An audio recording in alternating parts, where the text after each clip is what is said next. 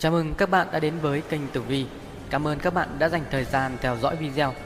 Các bạn nhớ ấn vào nút đăng ký, sau đó bấm vào biểu tượng hình quả chuông để không bỏ lỡ những video mới nhất, hấp dẫn nhất từ kênh Tử Vi nhé. Ngôi miếu hoang đầu làng Ánh trăng sáng của đêm hè chiếu xuống con đường làng heo hút. Bên con đường đất dẫn vào thôn làng có một cái miếu hoang án ngữ ngay đầu làng. Không ai biết ngôi miếu này có từ khi nào, chỉ là mọi người đồn nhau rằng những nơi bỏ hoang không được thờ cúng như vậy thì sẽ không còn thần Phật trấn áp nữa. Ngược lại, nó sẽ trở thành một nơi âm linh, ma quỷ tụ tập. Có rất nhiều câu chuyện ma quái được người dân trong làng truyền tay nhau xung quanh ngôi miếu hoang này khiến cho mọi người sinh ra sợ hãi khi phải đi qua đây, nhất là vào lúc trời tối. Nếu có việc cũng phải đi đường vòng hoặc đi thành tốp nhiều người, chứ không dám đi một mình qua miếu này. Lúc này đã lửa đêm, một thân hình bước đi hơi lảo đảo trên con đường vắng tanh dẫn vào làng. Đó chính là Chiến, một tên nát rượu có tiếng trong làng. Hắn vừa đi đánh chén một bữa tưng bừng cùng với mấy thằng bạn rượu làng bên.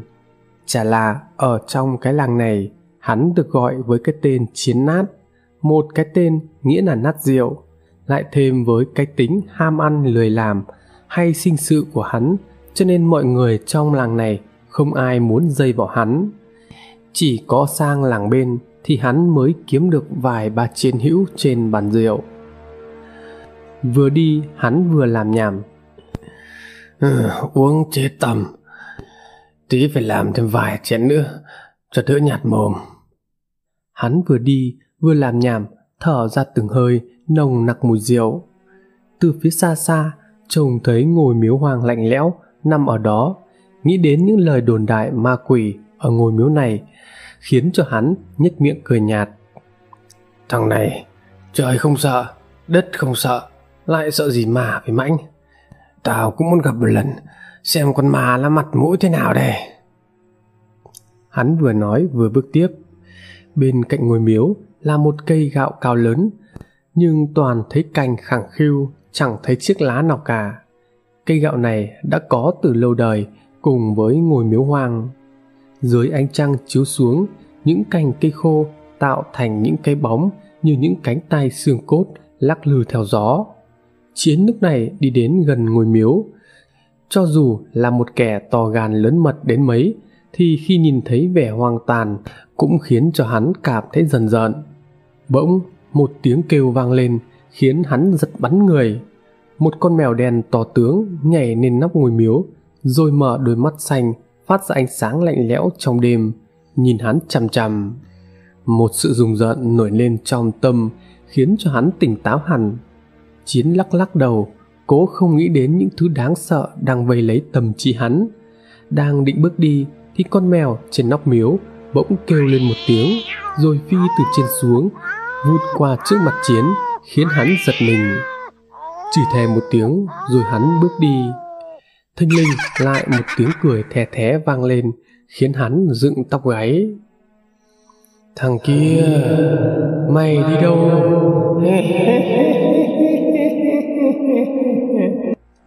Một giọng nói âm u kèm theo tiếng cười phát ra từ trong bóng tối, khiến cho chiến run rẩy.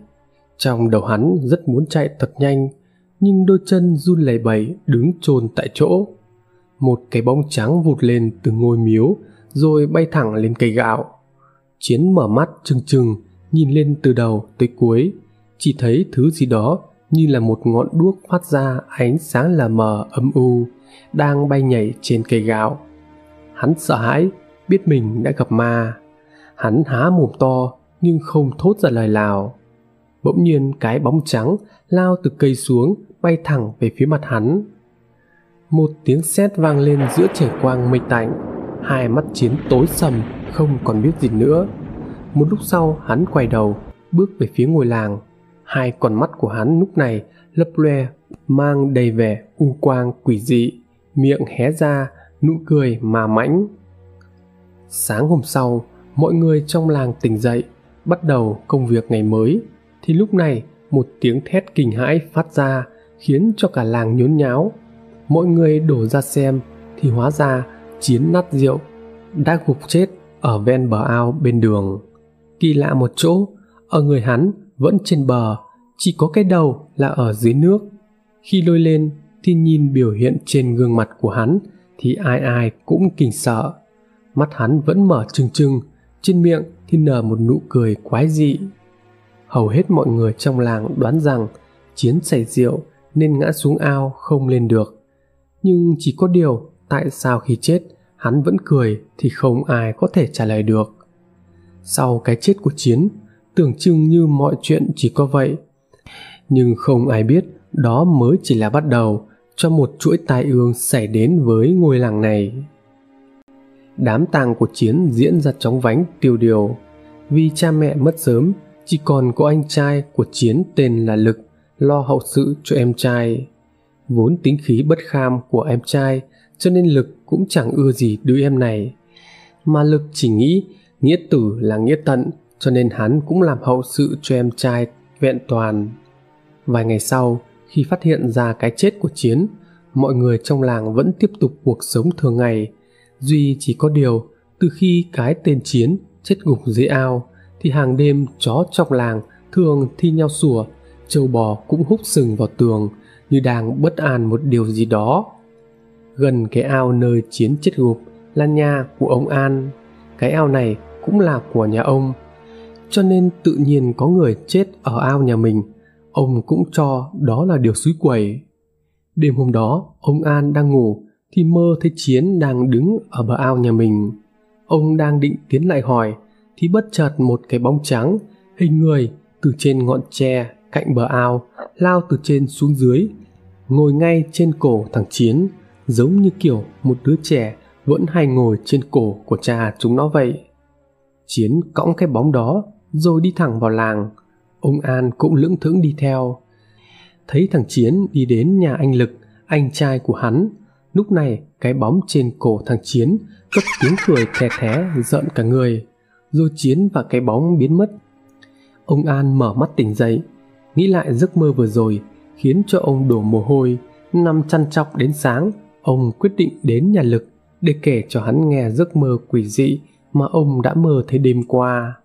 Đến nhà lực ông bước chân vào sân, rồi bất giác nhìn ra ngoài, nơi chiến và cái bóng đó biến mất mà ông đã nằm mơ thấy. Tự nhiên có một cảm giác lạnh lẽo khiến cho ông nổi da gà. Tiếng chó sủa vang lên, báo cho chủ biết là nhà có người đến. À kia bác an, làm gì mà đứng ngoài sân thế? Cháu mời bác vào uống nước. Lực từ trong nhà bước ra khi thấy ông an đứng thất thần ở ngoài sân. À tôi có chuyện định muốn nói với cậu. Ông an rời ánh mắt khỏi mảnh vườn và nói à vâng vâng cháu mời bác vào nhà. Cả hai ngồi xuống ghế. Ngồi một lúc, ông an ngập ngừng, không biết bắt đầu từ đâu. Lực cũng cảm thấy ông an có điều gì đó kỳ lạ, nên bèn hỏi, thế có chuyện gì khó khăn? Bác cứ nói. À thế này, đêm qua tôi nằm mơ thấy em trai cậu ông an thuật lại giấc mơ tối qua cho lực. Sau khi nghe câu chuyện, lực trầm ngâm suy nghĩ một lúc, rồi cuối cùng lắc đầu nói, cháu thì không nghĩ gì đâu. Với lại, thằng chiến cũng là em cháu nên nó không hại cháu đâu bác ạ. Chỉ có điều, ông an định nói gì, nhưng rồi lại thở dài. Chuyện này tuy ông thấy có điều gì đó khác thường, nhưng chính ông ngày thường cũng không tin những chuyện như vậy đêm hôm đó lực đang ngủ thì bị đánh thức bởi tiếng chó sủa vang vọng khắp nơi. Cả đàn chó nhà hắn ở ngoài sân cũng đang sủa lên liên hồi. Sau đó cào móng vuốt vào cửa, sột soạt, miệng thì kêu ư ừ như sợ hãi một điều gì đó. Hắn ngồi dậy, lắng nghe động tĩnh bên ngoài. Được một lúc thì con chó nhà hắn không cào nữa, tiếng sủa thì cũng im bặt. Hắn cảm giác một điều gì đó đang diễn ra bên ngoài kia khiến hắn cảm thấy bất an, lại nhớ tới câu chuyện của ông an khi sáng làm hắn không dám bước ra ngoài. Bỗng lúc này, một tiếng gọi vang lên ngoài cửa. Anh lực ơi, mở cửa cho em. Giọng của một người đàn ông vang lên, nhưng nghe có vẻ âm u, khó hiểu. Khi đó, thằng lực giật mình sợ hãi khi nhận ra đó chính là giọng nói của em mình mới chết mấy ngày hôm trước không lẽ bác an nói đúng, linh hồn của thằng chiến về nhà tìm mình? Lực vừa sợ hãi vừa lẩm bẩm. Lúc này, giọng nói của chiến lại vang lên lần nữa. Em chiến đây anh mở cửa cho em đi. Lực run rẩy kinh hãi, nhưng cuối cùng nghĩ rằng chiến dù sao cũng là em mình, cho nên sẽ không hại mình. Hắn đánh bạo, đứng dậy, bước ra khỏi giường. Mở cửa nhà mình nhìn ra bên ngoài thì thấy một cảnh mịt mờ. Còn chó nhà hắn cũng không biết đã chạy đi đằng nào rồi. Một cơn gió thổi qua khiến hắn cảm thấy lạnh lẽo, tim đập thình thịch trong lồng ngực. Thở ra từng hơi khó nhọc, hắn từ từ bước ra cổng rồi nhìn xung quanh. Bỗng ánh mắt của hắn dừng lại chỗ cây nhãn ở khu vườn cạnh nhà.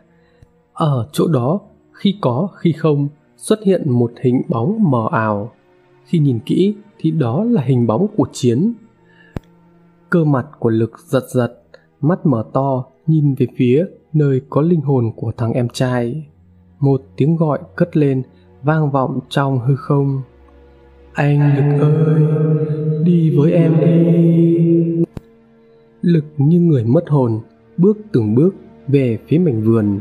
Trên cây nhãn, thình lình xuất hiện một cái bóng trắng, lập lòe lúc ẩn, lúc hiện, rồi vang lên tiếng cười thè thé lực lúc này dường như không hề biết đến sự tồn tại của cái bóng trên cây.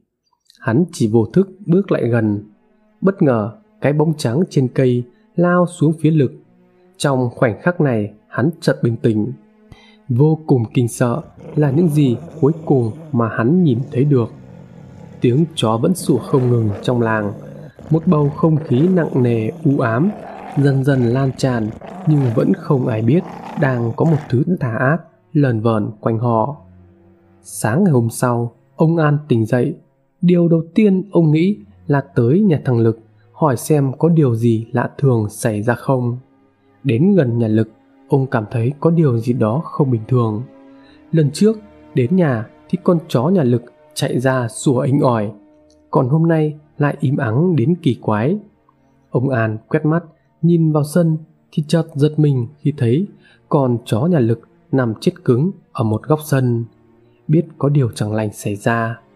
Ông vào sân định cất tiếng gọi lực thì bất giác ông quay đầu nhìn ra phía mảnh vườn. Ông mở to mắt kinh hãi khi chứng kiến thân hình của lực đang treo trên cây nhãn trong vườn.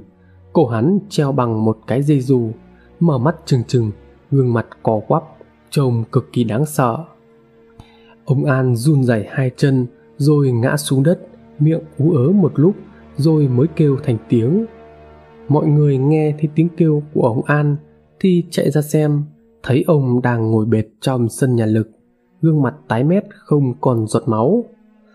Lúc mọi người đến gần, phát hiện ra lực đã treo cổ trên cây trong vườn nhà mình, khiến cho ai ai cũng phải kinh hãi. Một hồi điều tra kết luận, người ta nói rằng lực chết do tự sát. Mọi người trong làng cảm thấy hoang mang vì hai cái chết thảm của hai anh em chiến, lực chỉ cách nhau vài ngày. Duy chỉ có ông an là lờ mờ hiểu được nguyên nhân hai cái chết của anh em nhà này. Ông cũng biết cái thứ gây ra những chuyện tàng tóc trong làng. Ông sẽ chưa dừng lại. Không khí trong làng vốn bình yên, nay bỗng trở nên u ám sau cái chết của anh em nhà lực những người lớn trong làng cũng có vẻ đang nhận ra một điều gì đó không bình thường. Nhưng không ai hiểu rõ nó không bình thường ở chỗ nào. Trở lại với ông an, mấy ngày nay, từ chuyện ông mơ thấy chiến, cõng cái bóng về nhà thằng lực, rồi sau đó lực treo cổ ngay trong mảnh vườn, khiến cho tâm trạng của ông vô cùng nặng nề. Trong đầu ông luôn nghĩ về cái bóng trắng mà ông nhìn thấy trong mơ bỗng trong đầu lóe lên một thứ ngôi miếu hoang đầu làng ông nghĩ đến những nơi cấm kỵ trong làng mọi người vẫn thường nhắc đến việc ma quỷ thường trú ngụ ở nơi đó cho nên sẽ không có ai dám lại gần duy chỉ có một người chiến nát rượu trong làng Ông cũng biết việc Chiến hay sang làng bên uống rượu, vì hắn vốn là một kẻ có tiếng là lì lợm, không sợ hãi điều gì. Có lẽ Chiến đã cõng con quỷ ngoài miếu vào làng, rồi bị nó dìm chết ở ao. Sau đó lại đưa nó về nhà lực, giống như những gì mà ông đã thấy trong giấc mơ hôm trước.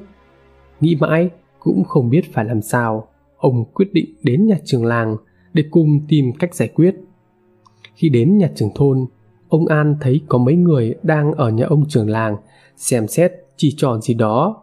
Bước vào thì thấy con trâu nhà ông nằm chết trong chuồng. Trên mình có những vết cào lớn, máu thì bè bét. Có chuyện gì thế này, bác Minh ơi? Ông An lên tiếng hỏi. Ông trưởng làng tên là Minh, lúc này quay ra thấy ông An và trả lời. Chú An à, sáng nay tôi dậy phát hiện con trâu của nhà lăn ra chết thế này đấy chú ạ. Ông Minh nét mặt buồn rầu nói Thế đêm qua bác có thấy điều gì lạ thường không? Ông An bất chợt hỏi Ông Minh chật dùng mình một cái. Đúng là đêm qua có chuyện bất thường. Lúc nửa đêm Hai ông bà đang ngủ Thì ông bị tỉnh giấc. Vì cửa nhà ông như có ai đó đang gõ cành cạch. Ông thấy lạ vì nửa đêm ai lại gõ cửa nhà người khác. Lòng cảm thấy bất an Nên ông Minh nằm yên Nghe ngóng ra bên ngoài. Tiếng gõ cửa chốc chốc lại vang lên, rồi một lúc sau thì im bặt. Quay sang thấy vợ vẫn đang ngủ, ông nhìn đồng hồ thì là hơn 12 giờ đêm. Sáng dậy, mở mắt nhìn ra thì đã thấy con trâu của nhà nằm chết ở trong chuồng. Ông cảm thấy từ trước tới nay mình ăn ở không mất lòng ai nên không thể xảy ra sự việc như thế này được. Thế bác không mở cửa là đúng đấy. Nếu mà bác mở cửa thì chắc đã có chuyện rồi. Ông An nghe xong liền nói Ơ, chú nói vậy là sao? Ông Minh giật mình hỏi. Ông A lúc này kể lại câu chuyện giấc mơ đêm qua thấy Chiến cõng một cái bóng trắng về nhà Lực ngay sau đó Lực trao cổ chết rồi hôm nay đến chuyện nhà ông Minh. Ông Minh nghe xong liền cảm thấy một luồng khí lạnh chạy dọc sống lưng. Hóa ra đêm qua là ma gõ cửa nhà ông, chứ làm gì có ai. Ông nghĩ lại nếu như mình mở cửa thì có khi lành ít giữ nhiều rồi em nghĩ con ma này nó sẽ còn ở lại làng mình làm hại thêm người, bác ạ. Phải tìm cách mà trừ nó đi, thì làng xóm mới yên ổn được. Ông an nói, chú nói đúng, bây giờ tôi sẽ đi mời các cụ cao niên trong làng để bàn về cái việc này. Nói là làm, ông minh ngay lập tức cho mời các cụ trong làng họp bàn về việc này. Ông An cũng có mặt trong cuộc họp để kể về những điều kỳ dị mà quái gần đây trong làng. Mọi người trong cuộc họp đều đồng thuận nhất trí vì an nguy của thôn làng, cho nên phải giải quyết việc này càng sớm càng tốt. Mà việc này không phải là người bình thường có thể giải quyết được. Phải mời thầy về làm lễ để trừ tà. Ông Minh đứng dậy nói. À, nói về cái việc làm lễ trừ tà, trừ ma, à, thì chỉ có thầy Cao nổi tiếng trong cái vùng này. Ngay chiều hôm nay tôi sẽ sang làng bên, mời thầy Cao về làm lễ cho cả làng. Thầy Cao ở làng bên là một thầy Pháp có tiếng gần xa. Nghề thầy Pháp của thầy được cha truyền con nối mấy đời nay. Ngày xưa, cụ của thầy được một pháp sư người Tàu truyền đạo rồi dần dần truyền xuống đến đời nay. Ngay khi nghe ông Minh kể về việc làng của mình bị ma ám, thì thầy liền lấy đồ nghề nhận lời đi ngay ông minh thầy cao về đến làng là bắt tay ngay vào chuẩn bị mọi việc thầy đi một vòng quanh làng, cuối cùng dừng lại ở bờ ao, nhà ông an, đúng nơi tên chiến đã chết. Thầy bảo, nơi này âm khí cực thịnh, chắc chắn con tà đang ngủ ở đây. Mọi thứ chuẩn bị xong xuôi đâu đó, thì trời cũng nhá nhem tối, mọi người thắp đèn thép đuốc sáng trưng, thầy cao bắt đầu vào làm lễ. Thầy đốt một tờ sớ trước, thỉnh thánh, thỉnh thần, sau đó thầy ngồi xuống, bắt đầu gõ chuông miệng lầm rầm đọc chú ngữ không hiểu. Một lúc sau trời bỗng nhiên nổi gió bầu không khí lạnh lẽo bao phủ xung quanh mọi người khiến cho ai cũng phải dựng tóc gáy. Bên cạnh cái ao là một hàng tre rậm rạp lúc này tự nhiên run lên bần bật nhưng có người lay động. Rồi bỗng một tiếng cười thè thé vang lên mang theo sự tàn ác vô cùng. Thầy cao trợn hai mắt tay bắt quyết mồm niệm thần chú rồi đứng bật dậy, chỉ tay về hướng bụi tre, miệng hú lên một tiếng. Một cơn gió mạnh ập đến, khiến cho mọi người không đứng vững. Bụi tre kia càng rung lắc mạnh hơn. Bỗng một bóng trắng từ dưới đất bay vụt lên, kèm theo tiếng gầm phẫn nộ. Thầy Cao không chút hoang mang, niệm tiếng chú càng thêm nhanh. Cái bóng trắng kia như sợ hãi run rẩy, rồi nhanh chóng vụt biến mất. Thầy đột nhiên rút ra một thanh kiếm gỗ, nhanh chóng chạy ra bên ngoài làng. Mọi người thấy có biến, cũng chạy theo bên thầy. Chạy ra đến đầu làng, thì thầy bỗng dừng lại ở ngôi miếu hoang, nhìn về phía ngôi miếu, lông mày thầy nhíu mặt. Mọi người chạy đến đây, thì thấy thầy Cao đang đứng trước ngôi miếu. Đến lúc này ai cũng đoán được con quỷ quấy nhiễu dân làng từ ngôi miếu mà ra. Thấy mọi người đến, thầy Cao nói, Chỗ này tụ tập tà khí vô cùng nặng nề, nó đã trở thành một mảnh đất đại hùng Bên trong ắt có rất nhiều yêu quỷ. Sức tôi cũng không khả năng hóa giải được nơi này. Nếu mà cố chấp thì sẽ kinh động đến chúng. Lúc đó không chỉ mình tôi rước lấy tai ương mà cả dân làng cũng không tránh khỏi đại họa. Nghe thầy Cao nói như vậy là mọi người ai cũng bất an. Trước giờ cũng biết ngôi miếu này có ma quỷ, nhưng đâu ngờ sự việc lại nghiêm trọng đến như vậy. Ông Minh lại hỏi, thầy ơi, thế không còn cách nào hả thầy? Thầy trầm ngâm rồi nói, đạo pháp của tôi không đủ để có thể trấn áp được bọn chúng, nhưng có thể tạm thời khiến chúng không thoát ra khỏi nơi đây.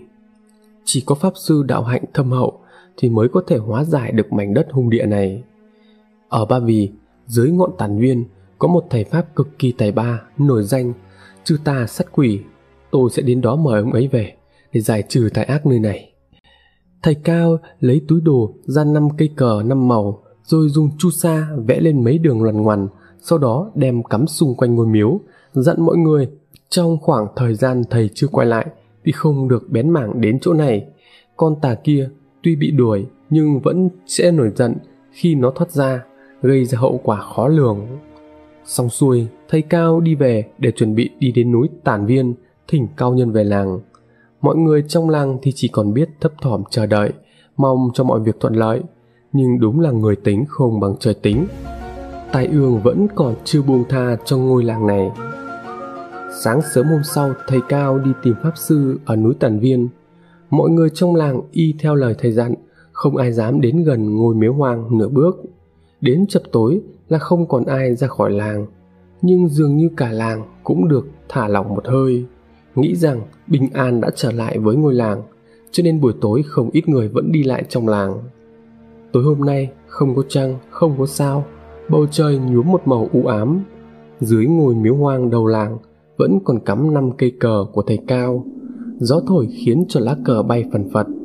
Lúc này từ trên mái ngôi miếu xuất hiện một con mèo đen hai mắt nó phát sáng như hai ngọn lửa màu xanh nhìn xuống mấy cây cờ rồi một cơn gió thổi đem theo một tiếng rít khẽ khẽ như tiếng ma quỷ kêu con mèo lững thững nhảy xuống rồi đi đến một cây cờ bỗng nhiên có một tiếng như tiếng xé gió vang lên.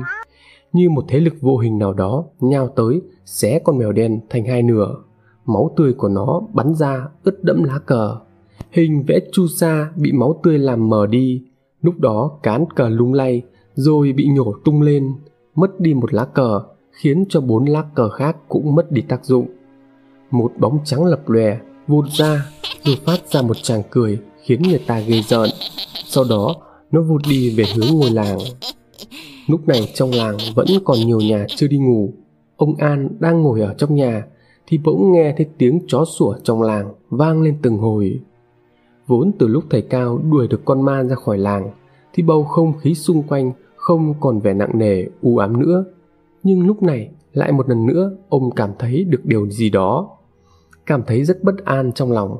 Ông đứng dậy, đi ra cửa, nhìn bốn xung quanh. Ngay cạnh nhà ông là cái ao mà tên Chiến bị chết dìm. Bỗng ông thấy lạnh cả người. Ông cảm nhận được có một đôi mắt lạnh lẽo đang nhìn chằm chằm về phía mình từ bụi tre trên bờ ao một cái bóng trắng bay lập lờ trên mặt ao đang từ từ tiến lại gần ông không khí xung quanh như đông cứng lại khiến cho ông không thể thở nổi rồi bỗng cái bóng lao nhanh về phía ông. Hai mắt ông tối sầm, hai bên tai không còn nghe thấy một tiếng nào khác. Ngoài, một tiếng cười tàn ác. Thân hình của ông an cử động một cách cứng nhắc, bước từng bước về phía cái ao. Đôi mắt của ông lúc này vô hồn, giống như linh trí đã bị biến trở thành một cái xác không hồn. Lúc đi đến sát bờ ao, thì bỗng đằng sau có một tiếng gọi vang lên. Bác an ơi, làm gì mà ra bờ ao lúc trời tối thế? Đằng sau ông an, hai thanh niên đang đi, thấy ông an tiến ra bờ ao, nhìn dáng đi của ông rất lạ. Một trong số đó bèn cất tiếng hỏi. Ông an dừng bước, cũng không quay người lại, chỉ đứng im một chỗ. Thấy có gì đó không ổn, người kia tiến lại rồi lên tiếng. Ơ, có chuyện gì thế bác an? Đúng lúc này, ông an quay vụt lại. Trong đôi mắt của ông vô hồn, hiện lên một tia sáng sắc lạnh, khiến cho người ta run rẩy. Ông cất lên một tiếng nghe như tiếng rít từ cổ họng vậy. Yeah. sau đó, ông bổ nhào vào thanh niên kia và há mồm ra cắn vào cổ anh ta. Thanh niên kia hét lên một tiếng, cố gắng vùng vẫy thoát ra. Người đằng sau chứng kiến sự việc đó không khỏi hoảng sợ, lao vào kéo bạn mình ra. Mọi người trong làng nghe thấy có tiếng động, liền nhao nhao chạy ra, thì thấy ba người đang vật lộn bên kia. Kỳ lạ thay hai thanh niên to khỏe như vậy lại không làm gì được ông già. Trên cổ, trên mặt của một người còn bé bét máu. Mấy người nữa rúm lại lôi ông an ra. Mấy người to khỏe mới giữ lại được ông. Lúc này khuôn mặt của ông tỏ ra rất giận dữ. Đôi mắt đảo nhìn mọi người toát ra sát khí lành lạnh, như muốn ăn tươi nuốt sống. Ông minh trưởng làng đến, thấy tình hình như vậy, cất tiếng hỏi. Chú an, làm sao thế chú an? Ông an hay có thể nói con quỷ, trong người ông cất lên tiếng cười thè thé, rít lên từng chữ. Tao sẽ giết cả làng chúng mày. Nói xong, ông an ngã lăn ra đất. Mọi người nghe xong đều thất kinh, thất sắc cùng lúc đó, gió nổi lên, mang theo từng tiếng rít. Cả làng lúc này đã triệt để hỗn loạn. Ông minh hô lên gọi mọi người đứng tụ lại một chỗ thanh linh, một cái bóng trắng xuất hiện đùng đưa trước mặt mọi người. Bầu không khí cô động khiến cho tất cả hít thở khó khăn. Sắc mặt mọi người tái nhợt, có một vài người phụ nữ không chịu được đã ngã lăn ra đất. Lúc này, ai nấy đều cảm giác được sự chết chóc đang vây quanh mình. Đúng lúc, ngàn cân treo sợi tóc thì một tiếng quát vang lên như sấm. Yêu nghiệt chớ có làm hại chúng sinh! Nơi phát ra âm thanh đó có hai người đang nhanh chóng tiến lại đây. Một người trong đó chính là thầy cao, còn người bên cạnh là một trung niên bộ dáng còn khá trẻ, gương mặt nghiêm nghị, có thần. Người trung niên nhanh chóng rút ra một lá bùa, mồm liệm chú, sau đó ném lá bùa về phía con tà, miệng quát một chữ to. Lâm! Lá bùa vút thẳng một cái, bay thẳng vào bóng trắng, rồi tự động bốc cháy. Con tà rít lên, một tiếng sau đó, tất cả người cũng bốc cháy theo từ lúc người này quát lên đến lúc tiêu diệt cái bóng trắng, vô cùng nhanh chóng. Sau khi cái bóng kia bị đốt cháy thành hư vô, thì không khí xung quanh dân làng cũng trở lại bình thường. Mọi người thở phào nhẹ nhõm, nhưng sau đó nhanh chóng cứu những người bị bất tỉnh. Ông minh thấy thầy cao và người kia đi đến lại gần, thì liền đi tới cảm tạ. Thầy cao cười và nói mày quá vẫn kịp. Giới thiệu với mọi người, đây là thầy định chính là pháp sư mà tôi đã nhắc đến. Thầy cao vẫn còn nhớ lại khi đi tìm thầy pháp vang danh dưới chân núi tàn, sau khi hỏi thăm được nhà thầy định, chưa kịp trình bày gì, thì thấy thầy định đã chuẩn bị đầy đủ tất cả, đứng ở cửa. Vừa thấy thầy cao đến, thầy định lập tức nói, chúng ta phải đi ngay, nếu không không kịp nữa đâu. Thầy cao nghe thấy thì liền biến sắc, biết có chuyện chẳng lành, cho nên cũng không nói nhiều, hỏi nhiều. Cùng thầy định tức tốc trở về làng ông minh quay ra cảm tạ thầy định một lần nữa. Thầy mới nói, vẫn chưa xong đâu mọi người. Khi tôi vừa đặt chân đến mảnh đất này, đã thấy ngôi miếu đầu làng có chướng khí mù mịt. Phải giải quyết sớm, nếu không thì có ngày thành đại họa. Ông minh trả lời, thầy cần thứ gì thì cứ bảo để chúng tôi chuẩn bị. Thầy định bảo mọi người không cần phải làm gì, cứ ở yên trong làng để thầy đi một mình là được. Ông minh cũng biết việc này không phải người thường thì có thể giúp được đi theo cũng chỉ tổ vướng chân nên gật đầu nói vậy thì chăm sự nhà thầy Thầy định gật đầu bảo mọi người yên tâm, sau đó đeo túi đồ nghề, rồi một mình đi ra hướng về phía ngôi miếu hoang. Đến ngôi miếu, thầy đốt một đó buốc, sau đó lấy giấy bút viết một lá sớ hướng về ngọn núi Tàn Viên nơi thờ Đức Thánh Tàn mà vái mà lạy. Xong xuôi, thầy cầm trên tay mấy la bùa và lấy ra một viên ngọc màu đen to hơn trái long nhãn một chút, sau đó đi vào trong ngôi miếu. Bên trong ngôi miếu thờ âm u lạnh lẽo vô cùng, các bức tượng cũng đổ nát ngổn ngang, khiến cho khung cảnh trở nên hoang tàn, hoang vu. Thái định bước từng bước đi vào trong, bỗng bên tai như có âm thanh nói chuyện lầm rầm, nghe văng vẳng như đã khuất ở cõi xa. Đột nhiên một cái bóng trắng lóe lên, lao về phía thầy. Không chút hoang mang, thầy rút ra một lá bùa, sau đó niệm chú, lá bùa bay ra khỏi tay, phi thẳng đến cái bóng trắng kia. Mọi động tác nhanh chóng, y hệt như đã làm đi làm lại cả nghìn lần. Một tiếng thét vang lên, cái bóng bốc cháy cùng với lá bùa rồi biến mất. Nhưng không dừng lại ở đó, có thêm vô số cái bóng khác lóe ra, có cái hình đầu lâu, có cái thể hình khúc xương nhe răng múa may về phía thầy. Nhiệt độ trong miếu như giảm xuống lạnh thấu tim gan. Thân ảnh của thầy Định đứng đó có cảm giác như một con thuyền nhỏ đứng giữa đại dương đang gào thét vậy. Thầy Định hai tay bắt quyết, mồm niệm chú ngữ, những cái bóng lao đến phía thầy đều bị đánh bật ra. Lúc này, thầy lấy ra viên ngọc màu đen, rồi miệng hô to, thỉnh tàn viên sơn thánh, hiển linh chấn áp yêu ma. Vừa dứt lời, viên ngọc phát ra ánh sáng, chiếu rọi cả tòa miếu. Ánh sáng chiếu đến đâu vô số cái bóng xung quanh gào thét, rồi như có một lực hút vô hình từ viên ngọc phát ra, khiến cho tất cả bị kéo về phía nó, biến mất vào bên trong. Thầy định thở ra một hơi, một hồi vật lộn với lũ yêu ma, tưởng như không có gì nặng nhọc, nhưng chỉ mình thầy là biết nguy hiểm đến mức nào, mồ hôi đã chảy ướt áo từ lúc nào. Dân làng thấp thỏm chờ đợi kết quả, ai nấy đều tỏ rõ sự sốt ruột, ngay cả thầy Cao là một pháp sư cũng không ngoại lệ, vì thầy biết ở ngôi miếu đấy có những hung hiểm gì. Đúng lúc này, một bóng người lững thững đi từ đầu làng vào. Sau khi nhận ra đó là thầy Định, thì mọi người xúm xít lại hỏi kết quả. Thì thầy gật đầu nói mọi sự đã yên ổn. Lúc này mọi người ai nấy cũng đều vui mừng hô hoán, tiếng cảm ơn không ngớt từ bốn phía. Thầy Định giơ cao tay, bảo mọi người khẽ yên lặng rồi nói Lũ yêu mà trú ngụ tại ngôi miếu rất nhiều. Tôi chỉ còn cách thu phục chúng, rồi mang về núi Tần Viên, cho chúng chịu sự quản thúc của Đức Thánh Tàn. Còn về ngôi miếu, mọi người cũng không nên phá bỏ. Đó vốn dĩ là nơi hội tụ khí long mạch của làng. Nếu như chăm chỉ hương khói thờ cúng, thì làng sẽ thịnh vượng. Còn nếu bỏ bê không hỏi đến, thì nơi đó sẽ là nơi hội tụ của yêu ma, quỷ vật.